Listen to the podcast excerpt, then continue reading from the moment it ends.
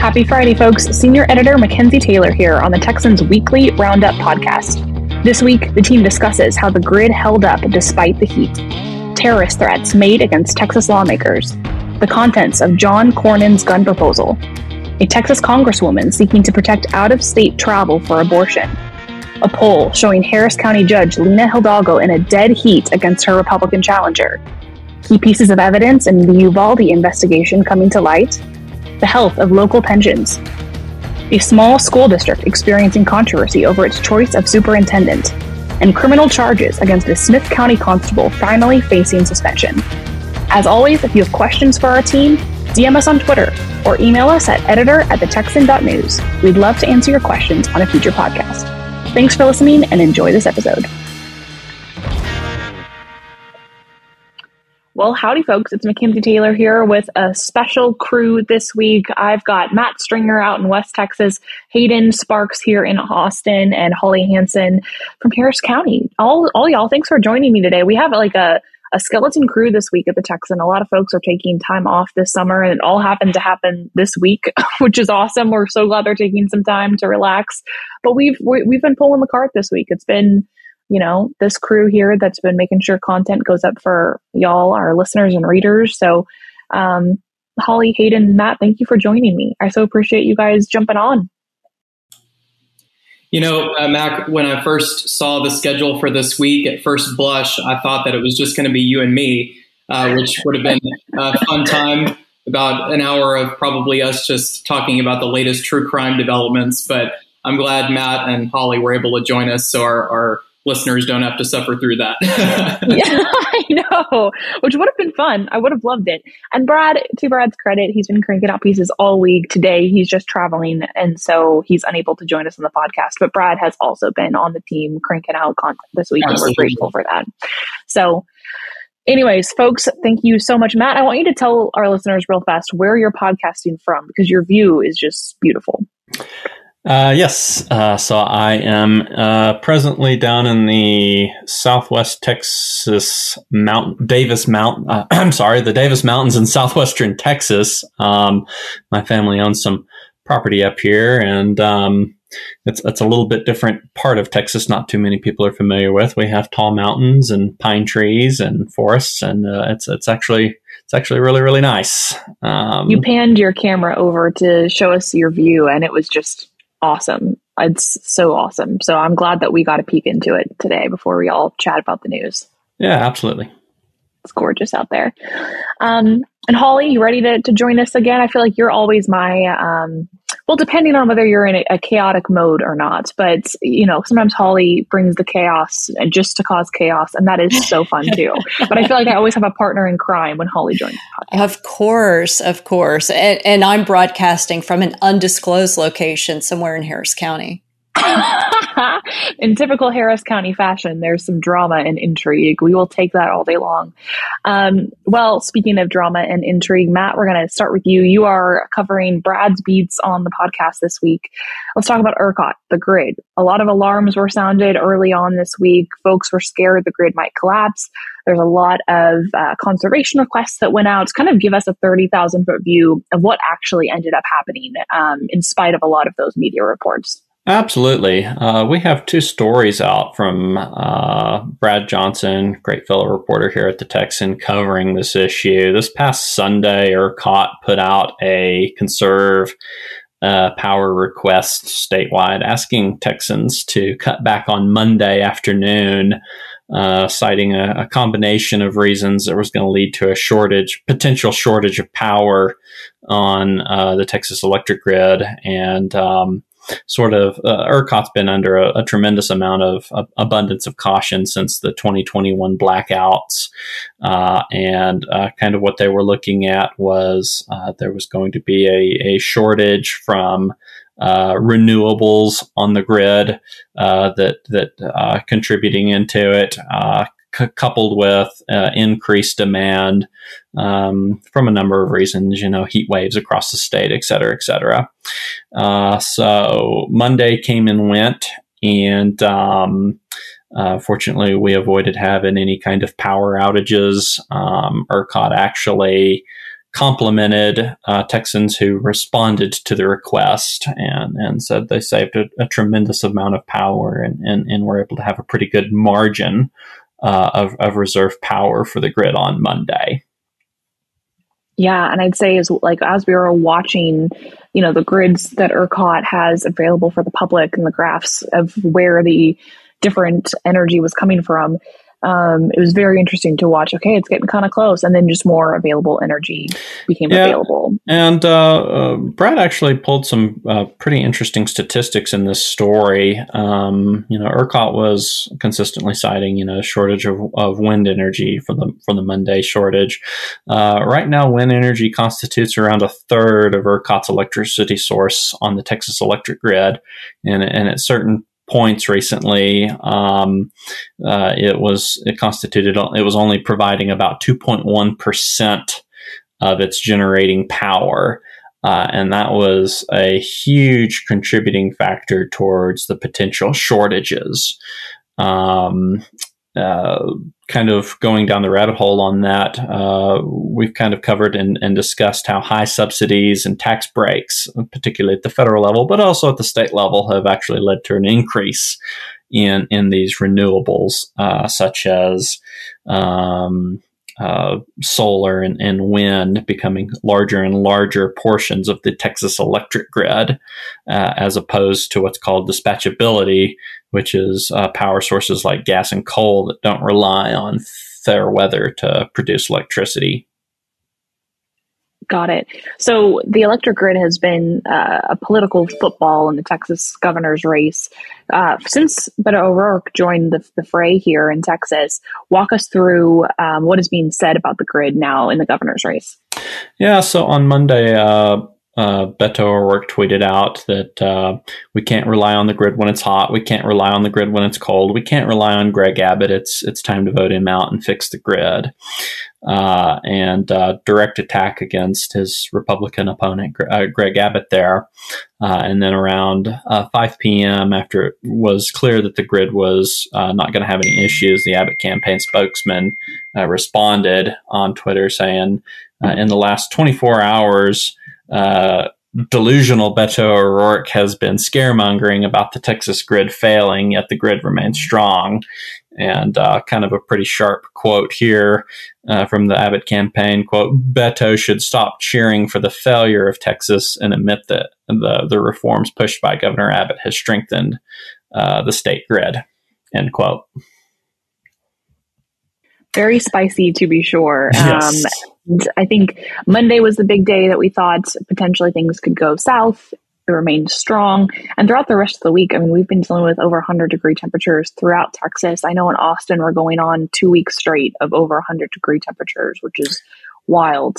Yeah, um, and I, I, spoke with Brad uh, shortly before our uh, podcast talking about his stories, and he said kind of an interesting point was that uh, actually on Wednesday, yesterday, they saw tighter margins uh, than on Monday, but that ERCOT was only uh, able to put out a, a, conservation notice about an hour before those those peak shortage times, whereas they, they had about a day in advance.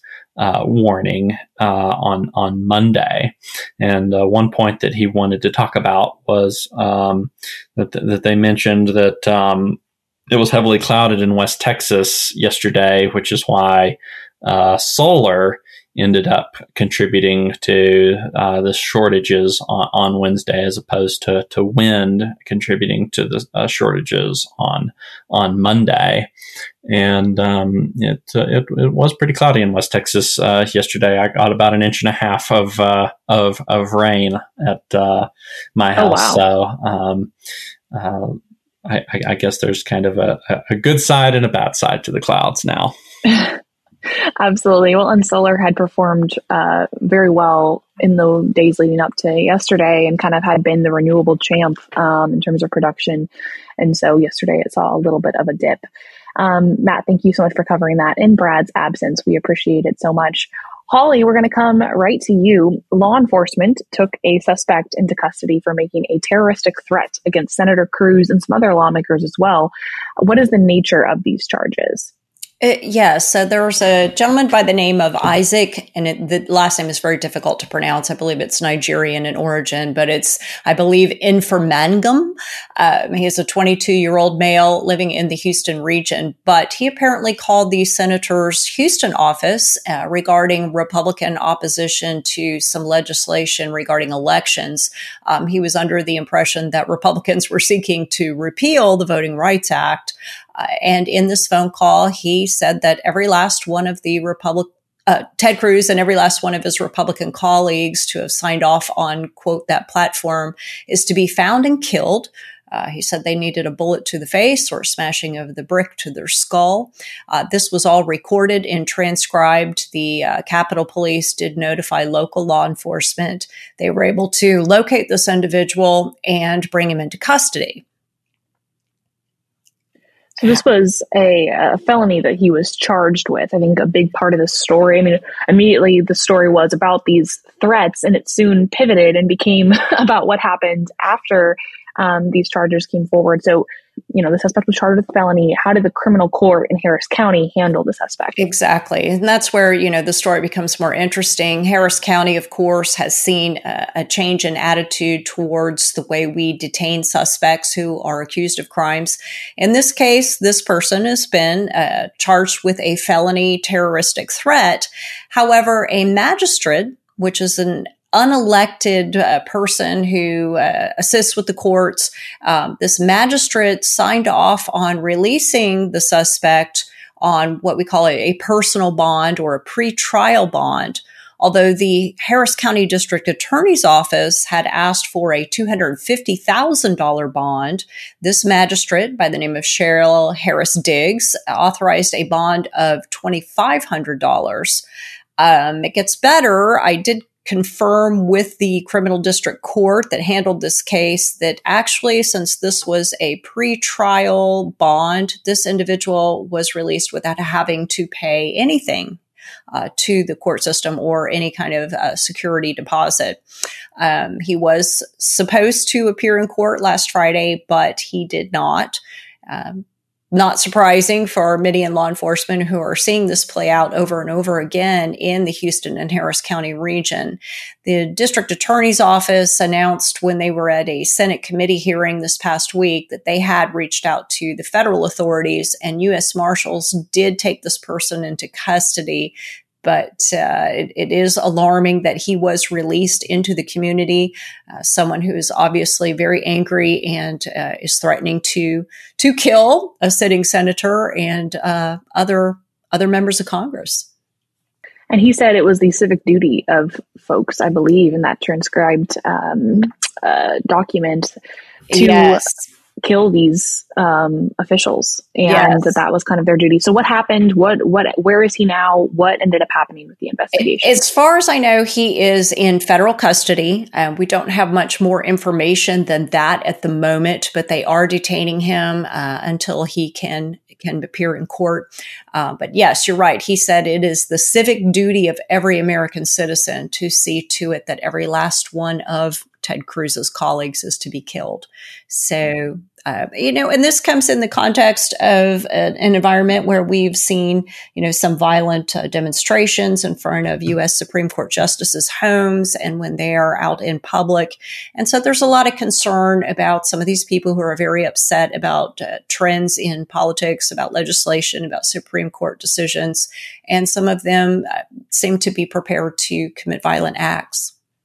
Absolutely. And interesting that this was about, I believe, election legislation of all things when there are so many heated topics to discuss at the federal level.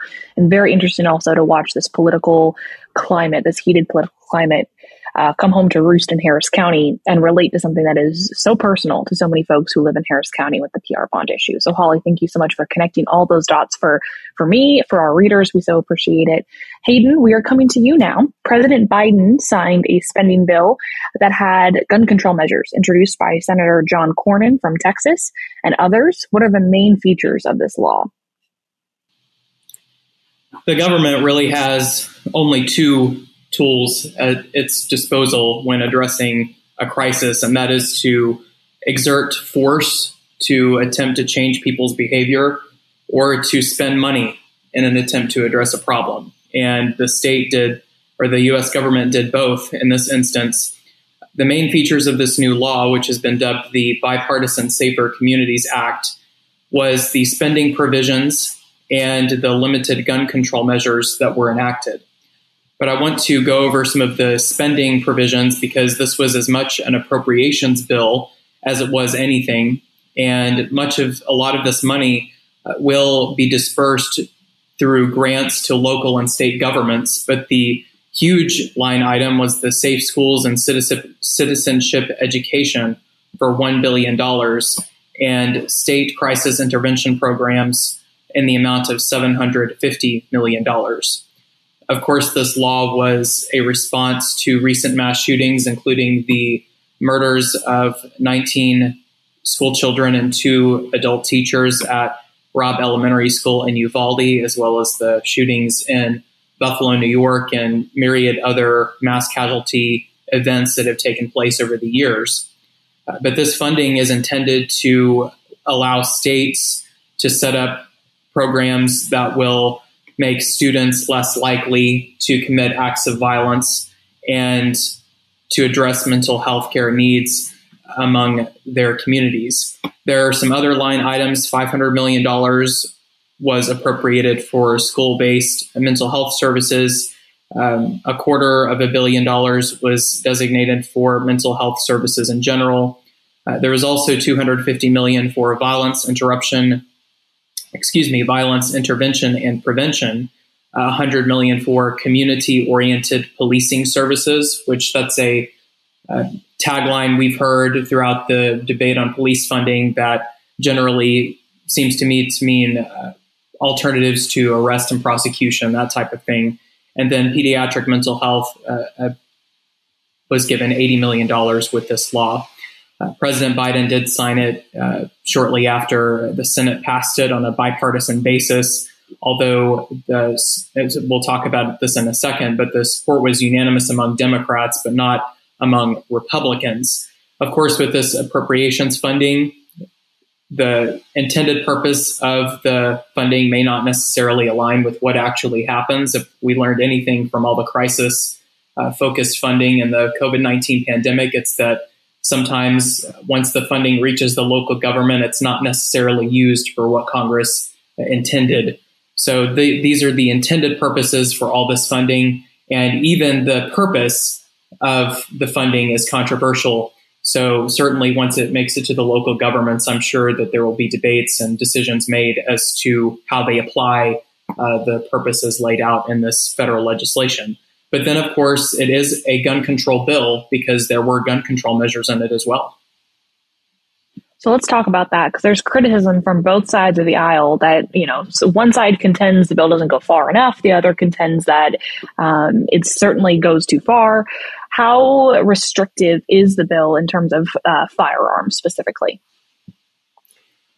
Well, one of the debates about how restrictive the government should be over firearms is uh, when should a person's right or privilege of pers- purchasing a firearm should be revoked. And one of the criticisms of the bill is that the state crisis intervention funding was intended to incentivize states to adopt red flag laws, which are criteria that a judge uses to direct law enforcement to either uh, request or require that somebody surrender their firearms or block their ability to purchase firearms. So the gun control measure could extend to local governments using some of this funding to enact laws such as that, although Cornyn denies that that was his intended purpose. And the bill does contain additional civil rights protections. Uh, some say that those are not strong enough. But the major provisions of the gun control portions of this bill are the background checks, which includes or seeks to include juvenile justice records and juvenile uh, delinquency records and background checks for those under 21 years of age. Of course, the perpetrator of the Uvalde Robb Elementary School shooting and the shooting at the grocery store in Buffalo were both under 21, which is why this was important to the authors of the bill. But there are things in a person's background that maybe occurred before that person uh, turned 18, and the authors are hoping that, uh, in addition to the National uh, Criminal or the NICS uh, background checks, that including juvenile delinquency records at the state from the state and local level will uh, preclude someone who, if from a mental health perspective or from a, a behavioral perspective, uh, should not have his hands or her hands on a weapon. Uh, but the, this legislation also closes what is commonly called the boyfriend loophole, uh, and it defines a dating relationship for the purpose of a judge being able to remove someone's ability to purchase a firearm if they have a domestic violence conviction, even if it's a misdemeanor. Previously, federal law only included relationships that involved cohabitation or children or marriage, but this broadens that to include intimate relationships. Although the law is still a little bit fuzzy, it includes criteria like the duration and the nature of the relationship, which of course different different people can apply different meanings and definitions to those terms, which is a source of the criticism is that this could be abused uh, to revoke the right of someone to buy a firearm uh, when they aren't necessarily covered by the dating relationship definition. Um, and the, this law in the hands of a, a judge that is eager uh, to use it, uh, critics say, could uh, be a source of abuse. But uh, finally, the gun control also extends to creating criminal statutes to punish straw purchasers, i.e., those buying guns for someone who otherwise would be legally prohibited from purchasing one. Opponents of the law, like I said, say that these provisions could be abused, but having said that, they are very measured and very moderate compared to some of the proposals that have been made, such as a, a prohibition on AR-15 style rifles or other automatic or semi, pardon me, semi-automatic rifles. Some have called for the age to purchase a firearm period being raised to 21 years old. This bill didn't include any of that. Some of the measures that Democrats have called for are very are very assertive and, and would be would change the culture of gun ownership in this country. This bill was very very mild compared to some of the proposals that have been made. And as I said, the appropriations and the spending in this bill are probably in many ways as significant as the gun control measures. So uh, that is a brief overview of some of the gun control measures in this law. Yeah, I think there's so much misinformation about what exactly is in the bill and what was passed. So thank you for breaking that down for us. Let's talk quickly about the political consequences for Senator Cornyn. When we were at the GOP convention just weeks ago, he was booed from stage, right, by the thousands of delegates that were there. Now, of course, that is a small slice of the pie in terms of Republican voters in Texas. So nearly 30 million people live here. It's a 52% or 54% Republican state, um, depending on, you know, what you're looking at here. But um, so it's a small slice. But there have been polling that's come out that uh, give us a little bit of an indication of perhaps what consequences there might be for the senator with Republican voters. Talk to us about what we've seen. Well, I think what you just said takes care of it. The staunchest conservatives are against this because of the possible, what they contend to be the possible abuses of the law. In the final days before the legislation was signed by President Biden, there was polling on Cornyn's popularity, and his disapproval rating was half of the respondents in the poll. Only 14 Republicans supported it in the U.S. House, and while 15 Republicans supported it in the Senate, 14 Republican members in the House supporting it is a, a small number uh, compared to the entire caucus. And groups like the National Sports Shooting Association gave statements that they supported some of the mental health funding and some of the provisions that would keep someone with a domestic violence conviction having a weapon.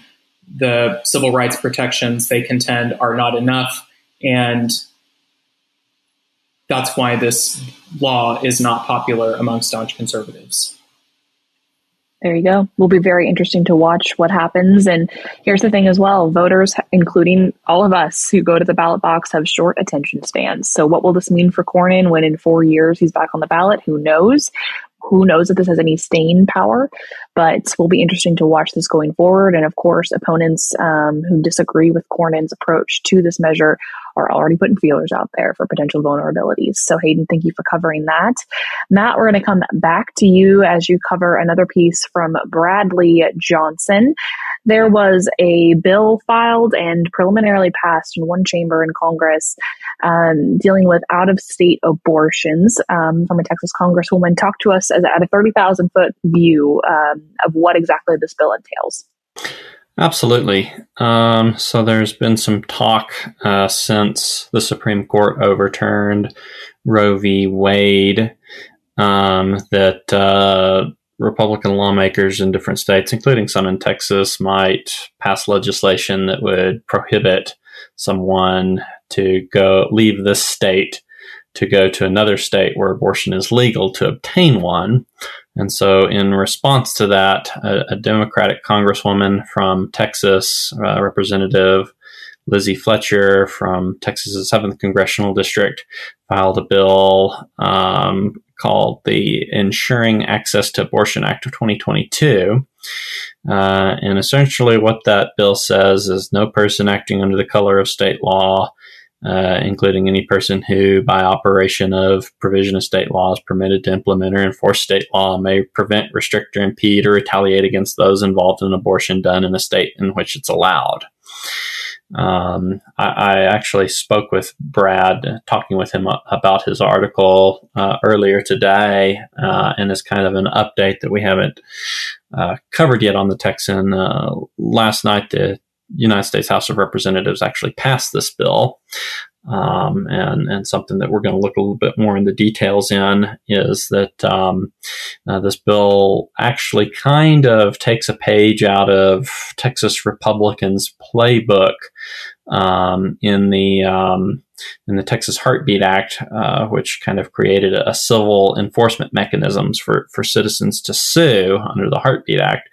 Uh, apparently, this this mechanism creates a, a, a similar mechanism where people can sue state officials civilly in order to to enforce this ability to to go to another state to have uh, an abortion, and uh, we're we're going to kind of keep our eyes on that and. Um, uh, see what happens with this legislation as it continues to work its way through the federal legislative process.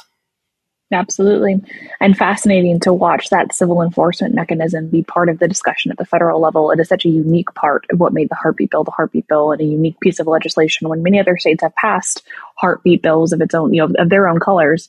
But um, the one here in Texas was very different, particularly because of that enforcement mechanism. So, Matt, thank you so much for that. Holly, we're going to come to you. Results from a new poll were released this week with some very interesting numbers from Harris County. Tell us about the poll and what it says about the race for Harris County judge. Yes, this poll was released this morning, and this is was conducted by the University of Houston's uh, Hobby School of Public Affairs in conjunction with Professor Mark P. Jones, a well-known political scientist who's who's uh, very well respected in the state and does a lot of analysis and polling. It is a small sample, but it had some very interesting results. It looks like at this point, Democrat incumbent Judge Lina Hidalgo is in a dead heat with the Republican challenger. Alex Alexandra Del Moral Mealer. Uh, the poll showed uh, Hidalgo with 48% and Mealer at 47% and another 5% undecided.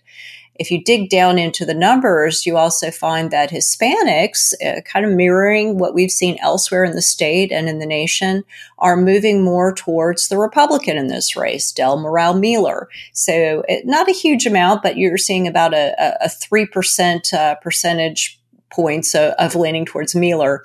Um, you know, black voters still lean very heavily towards Lina Hidalgo.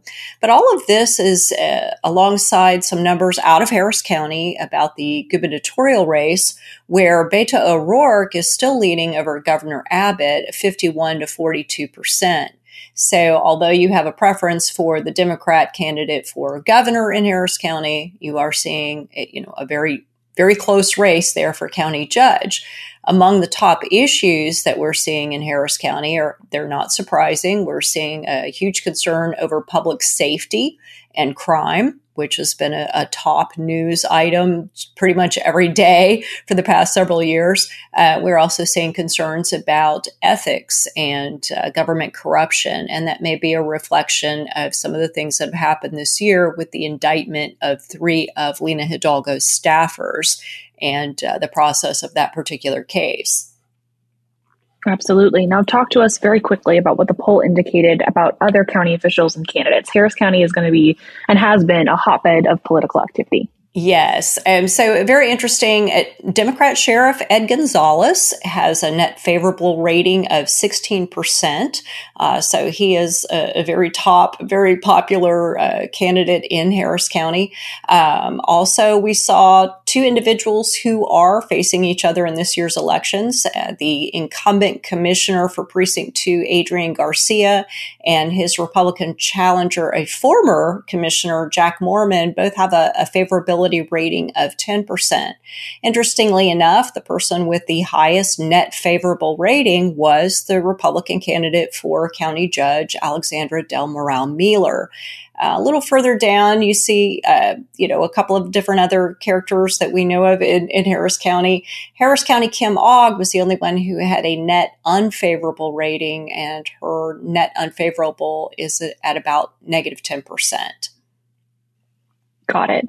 Now, this is just a question I have. I kind of want you to uh, paint the picture for us a little bit. Um, remind us how 2018 and 2020 what resulted for uh, folks in Harris County. Where did you know the county end up politically?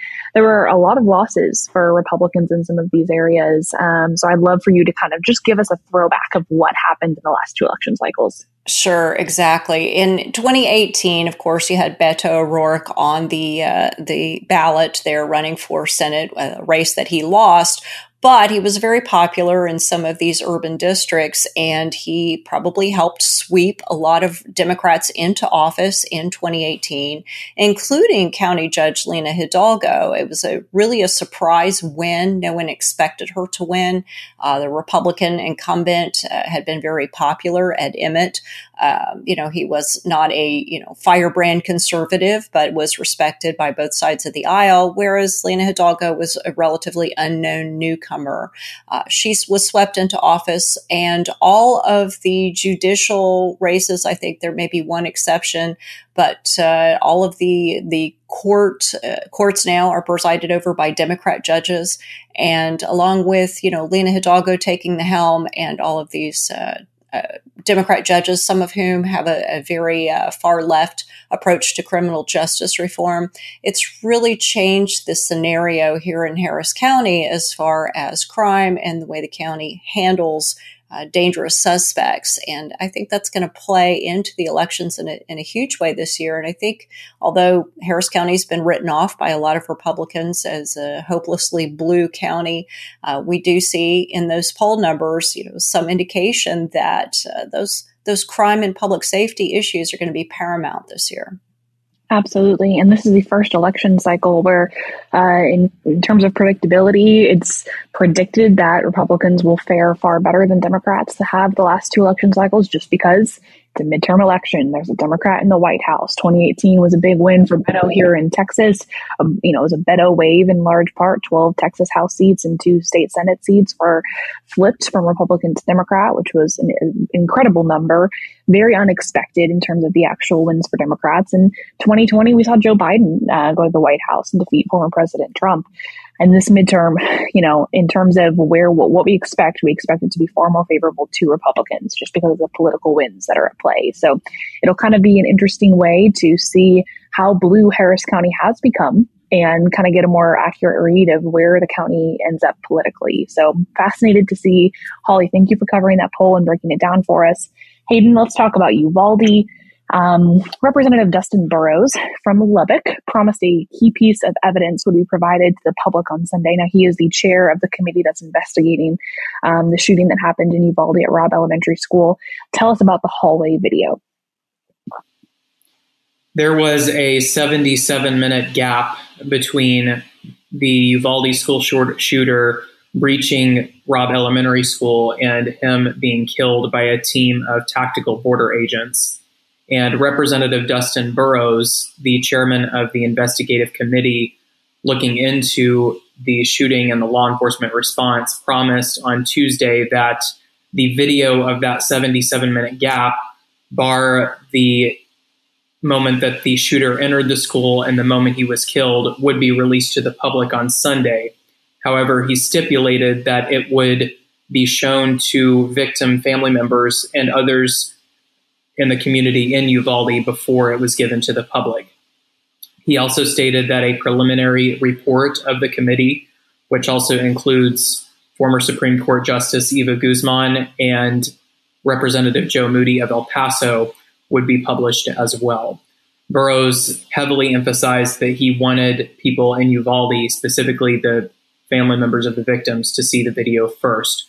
So the committee intends to meet on Sunday remotely in Uvalde to provide that evidence to the local folks there before complete versions of it uh, are produced for the entire public to peruse. The Austin American Statesman provided um, a portion of the video this week. What was notable about the version that the Statesman produced? Well, the Statesman provided snippets of the 77 minute video, but what was notable about the version that they provided is it includes the gunman entering the school, which, as I stated, Burrows said that that part of the video would be excluded. And one of the I don't I don't quite know the right word, but one of the the dust ups that came from the version that they produced was a, an officer in the video is seen taking out his cell phone and looking at it while the shooter is in the classrooms. And Joe Moody came to the defense of this officer who was being reviled for looking at his phone instead of charging in and, and taking down the shooter. He was, in fact, the husband of Eva Morales, who was one of the teachers who uh, tragically was killed in, in that shooting spree.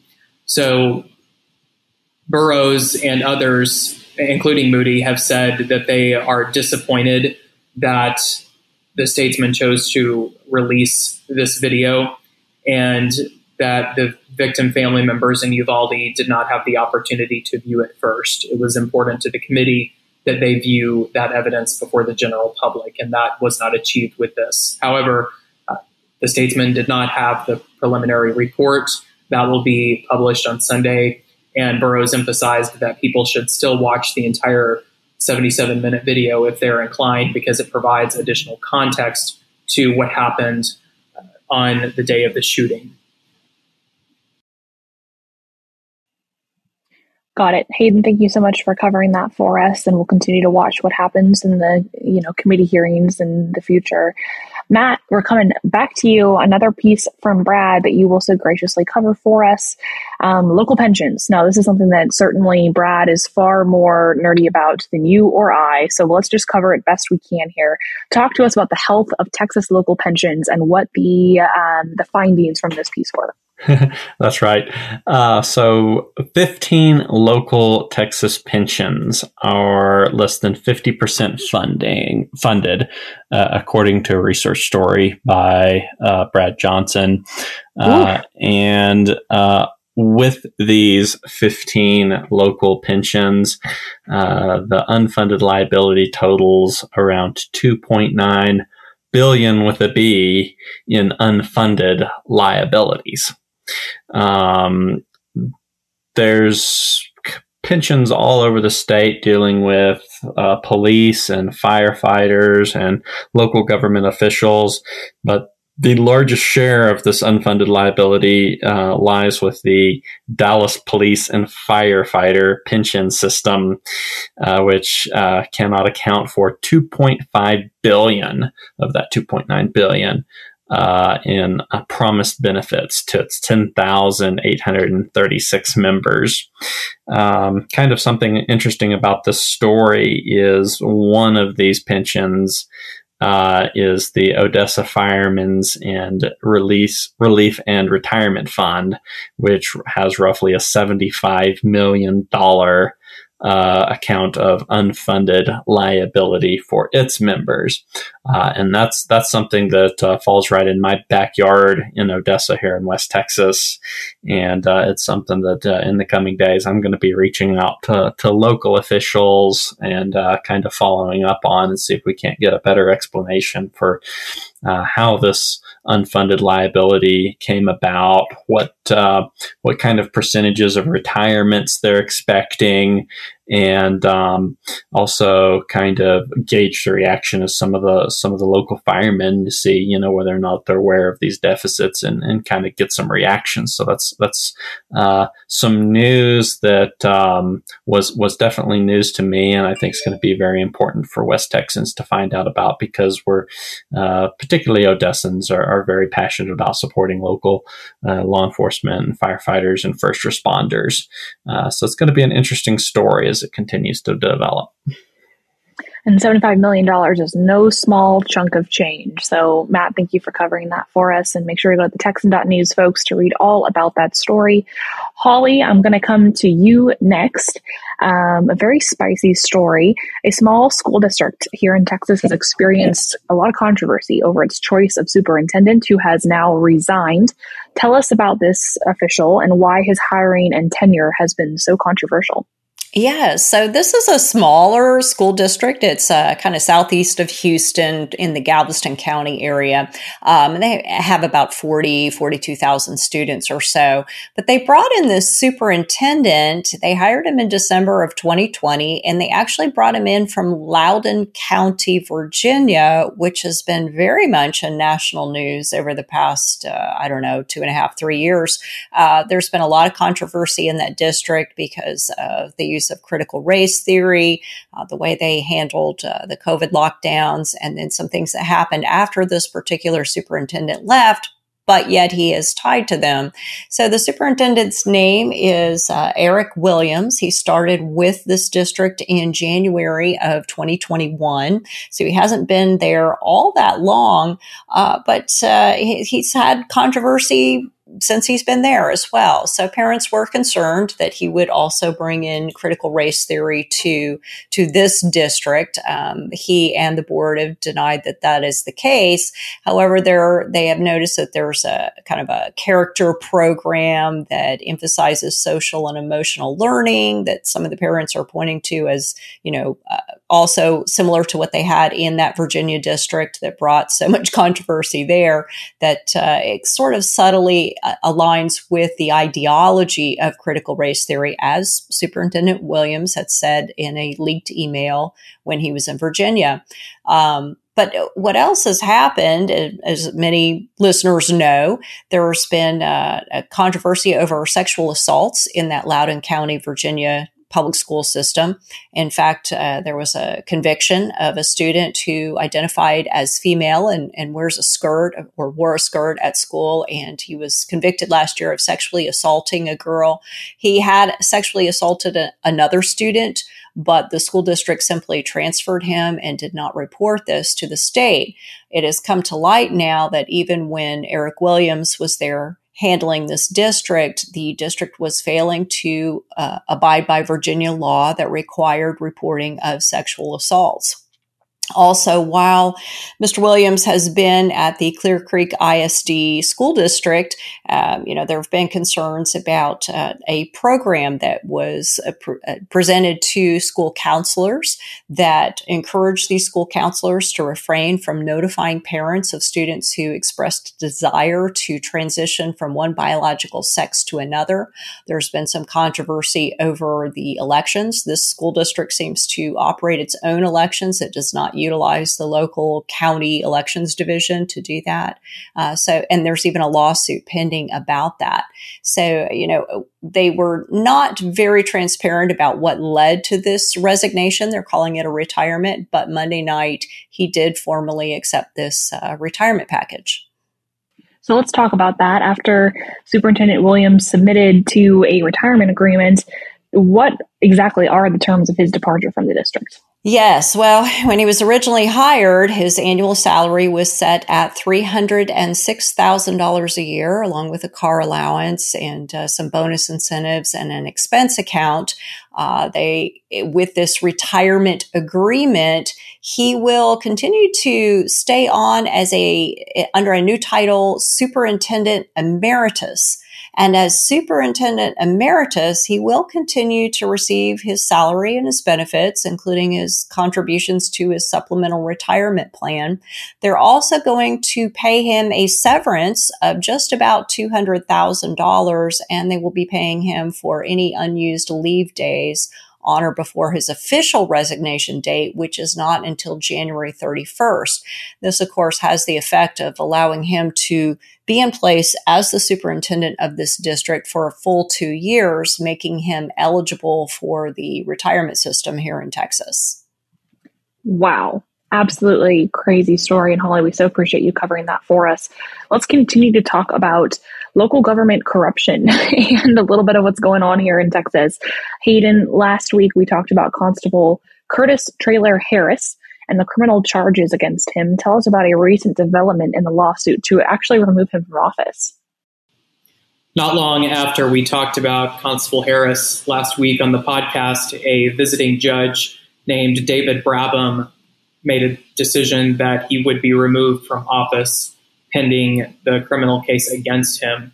Constable Harris is now Mr. Harris because he was removed from his uh, post as constable and replaced by um, an investigator with the Smith County District Attorney's Office named Ralph Caraway Jr., who's now serving as interim constable.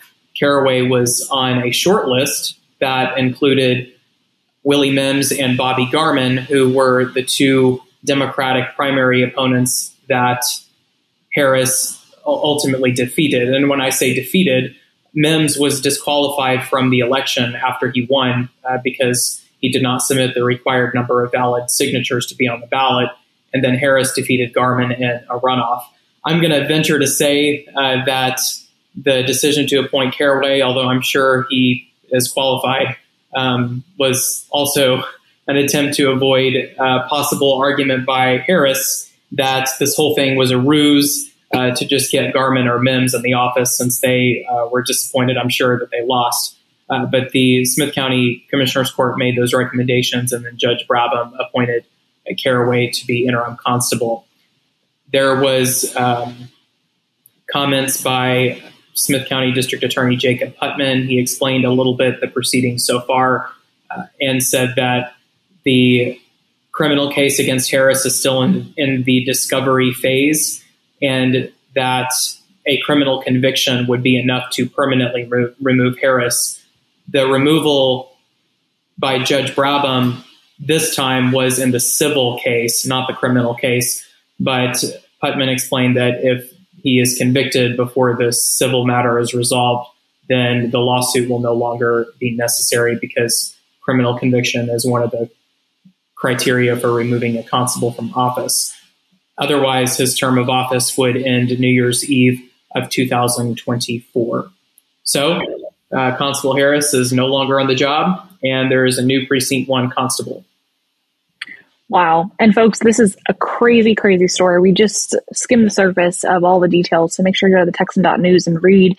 Hayden has a couple stories about this very issue, and it is absolutely fascinating to say the least. Hayden, let's move on to the tweetery section of our podcast and talk about some crazy tweets that caught our eye or just interesting, notable things that caught our eye on Twitter this week.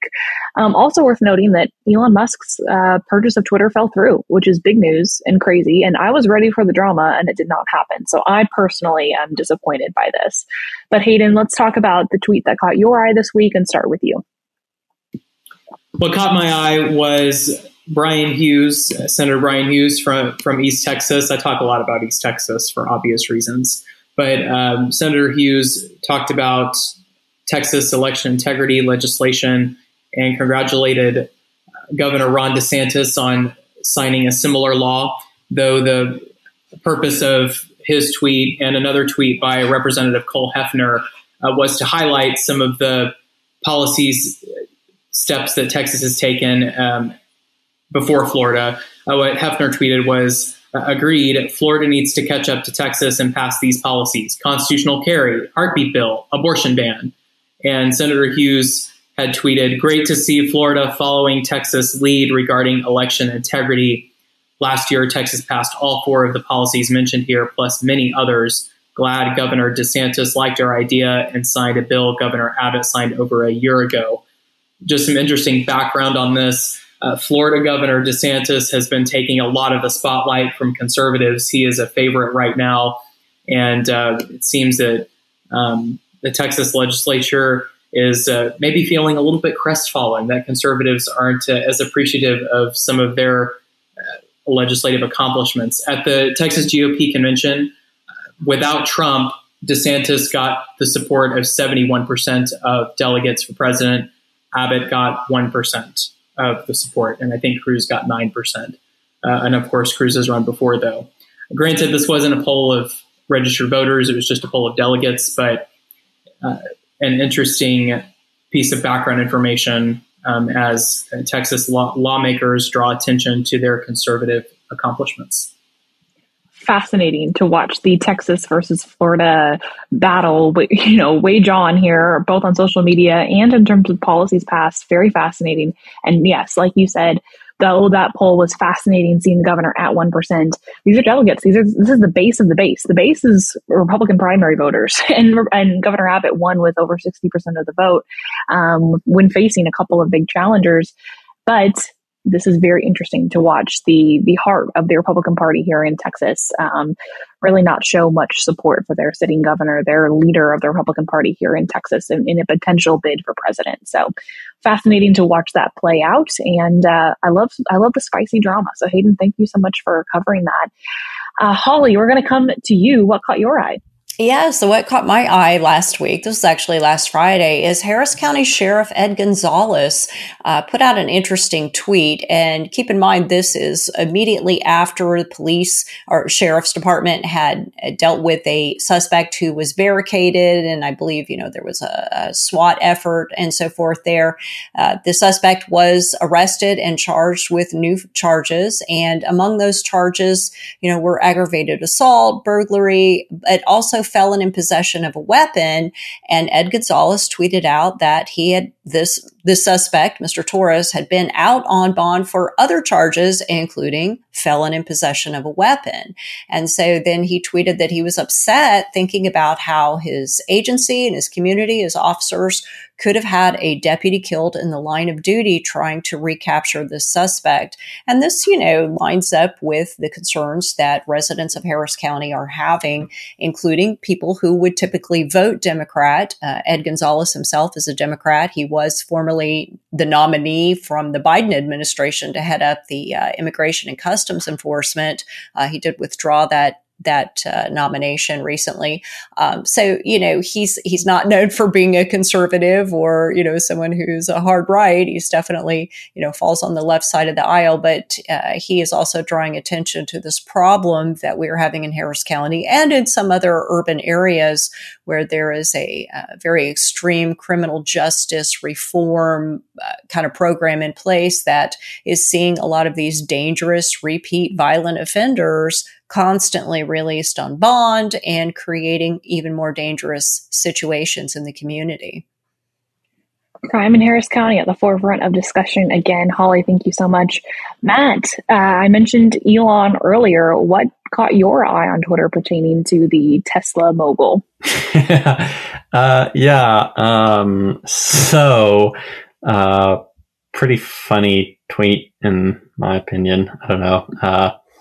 Uh, it, it started off with uh, a meme that Elon twi- uh, tweeted out. It was this uh, picture of a guy wearing all these different GoPros on his head and all these different angles, and it was captioned "Hunter Biden every time he uh, buys Kraken hookers because apparently, and I haven't watched all of them, but um, or hardly any of them at all. But apparently, there's been a lot of rather uh, out there Hunter Biden videos uh, surfacing, and I really haven't paid that close of attention to it. Uh, some of us were kind of talking the other day about how we were wondering if it was all real or not, and it was kind of disturbing how there hasn't been a whole lot of of um, uh, this isn't real or, or, that sort of thing. And, and so it's, it's yeah. just been sort of something in my peripheral vision. I, I mainly focus on Texas politics, but uh, so Elon shared that and said, uh, A plus for cinematography. And uh, the tweet got uh, nearly half a million likes and lots of reactions. And uh, but the, the tweet that, that caught my attention was a, a big time MSNBC news anchor host uh, responded to Elon and said, Imagine the positive impact you could have on the world if you used the extraordinary amount of influence and power you have to spread decency, kindness, and positivity. And uh, Elon quickly responded back Imagine if M- MSNBC did that. oh my gosh. Uh, Unreal. Burn and mic drop. I love when Elon gets sassy on Twitter, which happens, I think, daily, but I still love seeing it. It is so funny to watch. Oh, it, it, um, it is definitely the account to uh, uh, to keep an eye on and and uh, keep your day interesting. Not the least of which because he occasionally, and by occasionally I mean one time, uh, replied to some of our tweets, which was awesome. Yeah, and, and I have to engagement. and I have to toot Elon's horn just a little bit. I'm coming to you over Starlink uh, on this podcast, um, which has been working flawlessly. I've had it about a month now, and it is better than my home landline internet. Um, so I have to give uh, Elon all of the kudos and, and credit on that. It's a it, it is a very impressed. So That's I'm coming awesome. to you from space. Which I will take. That is so freaking cool. Um, the tweet that caught my eye this week, um, I have two. The first is a tweet from Patrick Svitek, some notable names not currently scheduled to speak as part of the main program at the Texas Democrats Convention, which started, I believe, or no, today, Thursday. Um, and these names include Lina Hidalgo, which we just spoke about earlier, Harris County Judge, um, Dallas Mayor Eric Johnson, um, Congressman Henry Cuellar, and then um, other congressmen, uh, which is also very notable, Vicente Gonzalez. So these are names that are not scheduled to appear at the convention. A couple of weeks ago, we were talking about Abbott not speaking at the Republican Party convention, and certainly this is a different scale that we're talking about here. There's no statewide elected Democrat here in Texas, but interesting to watch these names um, not be on the docket for those attending the Democrat convention this week.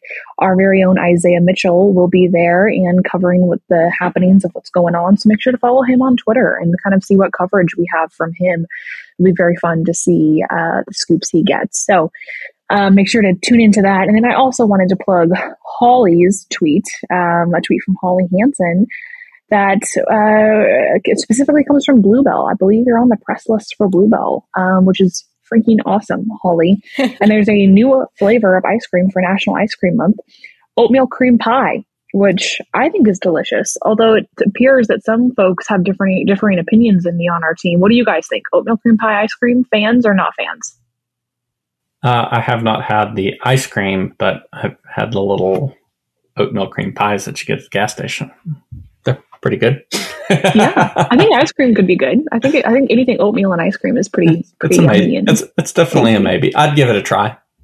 Okay, there you go. Hayden, Holly, what do y'all think?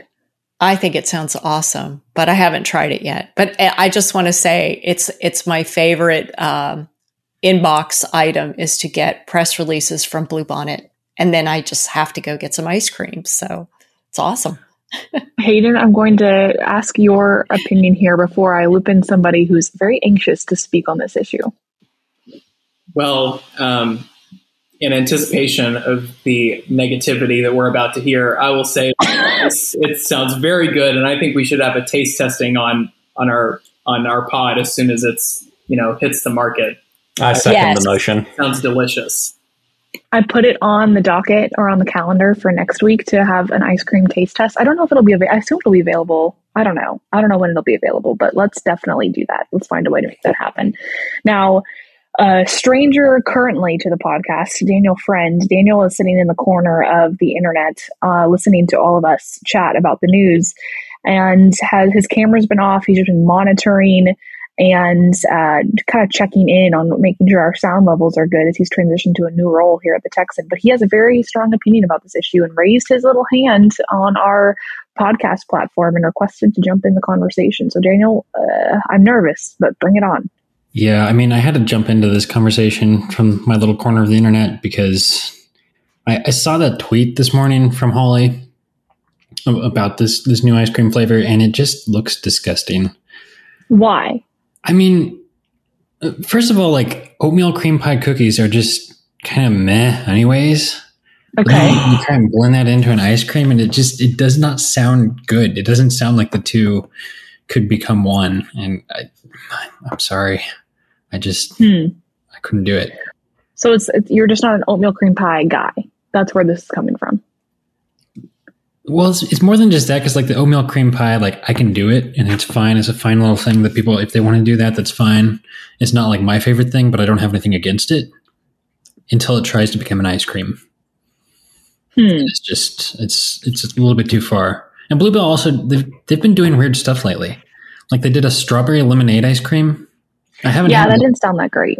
My parents told me about it and they said it was a great thing, but it just didn't sound that good to me. So I don't hmm. know. Maybe maybe they're onto something. It doesn't sound hmm. good though. Well, Daniel, despite my disappointment in your opinion, I'm glad you joined our podcast this week. Holly, sorry, I interrupted you. What were you No, going no worries. I, I'm just I'm disappointed in, in Daniel's take. It's very wrong, but it's okay. it's I- very I- wrong. I don't know if this is taking things too far off topic, but I did have the best ice cream I, I've ever had the other day uh, that I've never had before, and that is uh, out in West Texas. We, we get a lot of we grow a lot of cantaloupes out here, and um, there's a shop in Fort Davis that makes uh, homemade cantaloupe milkshakes, and they're absolutely to die for. So that sounds pretty awesome. Where, where where might someone procure a cantaloupe milkshake? Uh, the only place that I know of right now is uh, a little uh, place called the Caboose. It's a little train car caboose that's in Fort Davis, Texas. That's a little ice cream parlor that you walk through. It's an actual train car that they got and turned into an ice cream parlor, and uh, they they get the uh, cantaloupes from Pecos where they're grown, and um, I think they make it with uh, Blue Bell vanilla, and um, just kind of combine. And it's just yeah, it's amazing. That sounds like an incredible West Texas treat. I Very love much. hearing Very that. so. Folks should definitely go check that out. Um, okay, folks, I want I'm almost a gentleman, but I don't I, I don't get to say gentleman and I'm kind of glad about it because Holly is with me this week and that makes me very happy. But I would like quickly before I know Holly has to jump off and talk to talk to important people and cover stories and fancy things in Harris County. We have many people who are not with us this week off on vacation. Let's just friend like do some friendly disparaging. That's what I think we should do. Is just talk about our grievances against our coworkers. Um, Brad, Isaiah, Kim, and Rob are all off this week, and it's um well Brad's only off today, like I said. What are some what are some grievances we have? Holly immediately raised her hand. I'm ready for this. Well, you know, I am a little tired of Isaiah referring to Kim and I, and now Matt can be included in this as the unnamed contract writers and treating us like we are the redheaded stepchildren of the Texan. And uh, I'm really sad he's not here this week, though, because I'm not getting to troll him about my articles uh, being the top trending above his. So I, know that, That is drives him nuts. Isaiah does like to poke fun. Uh, you and Kim specifically. I haven't really seen him dish it out to Matt in the same regard, I and I wonder what the heck is wrong with that. Hmm, a concern. who knows what's going on there but it's still pretty yeah that's a, that is a very good grievance But I, I, I do want to say I miss Isaiah's memes. They are mysterious, puzzling, sometimes quite funny, uh, sometimes a little disturbing. this is where you lose me holly. We are on the same page about most things but isaiah's memes we are not on the same page. Unless i ask him to make one for me which happens occasionally. Sometimes i ask him to commission them on my behalf because i don't know how to photoshop worth anything. So you know never never know. Um hayden matt even daniel daniel i'll let you jump in on this too. We have like two minutes here. What grievances would you like to air Well, now I have a grievance against Holly for reinforcing Isaiah's memery. Uh, I, um, I also have a grievance against Brad because he always watches games in the writers' room, and i was going to say that I never know which team he's rooting for, and so I, I'd never know when the the joyous outbursts or the angry slamming a fist on the table is about to happen because I, I just I always lose track. So um, you know it can be it can be quite a roller coaster when Brad's watching sports in the writers' room. So It's very animated. not so much a grievance, I guess, as an observation. I think that's a grievance. Any grievance against Brad, I sign, I co-sign. Um, Matt, you got anything for us? You may not have as many grievances. You haven't been on our team as long to let us all get under your skin. Or who knows? There's plenty of chance that we've already done that, though. No, I'm good. Daniel? You can't really have any grievances when you're working with the best team in Texas. Wow. Oh, Aw. exactly. That's awesome. I'm sending him an oatmeal cookie. Oh dear. That is. Those that for, for the record, that was my sentiments as well. I just wasn't trying to, you know, score points with it. Overt brownie points. Yeah. Yeah. Like you're supposed to sell it as something good. I don't know if that's what they. You're supposed to. You're supposed to frame stuff as good. I guess in Oh. marketing role, Oh, that's what they say. positivity, etc. Yeah, yeah, something Gotcha. like that. Well, thank you for reminding me of what was uh, far more palatable to hear from folks. I appreciate that. Um, well, I think we should just end on that note. I'm not even going to air any of my grievances because Daniel, um, if I did now, I would, I would, I would look far more grumpy than I think I am. Although I can be grumpy, and I have been told that before.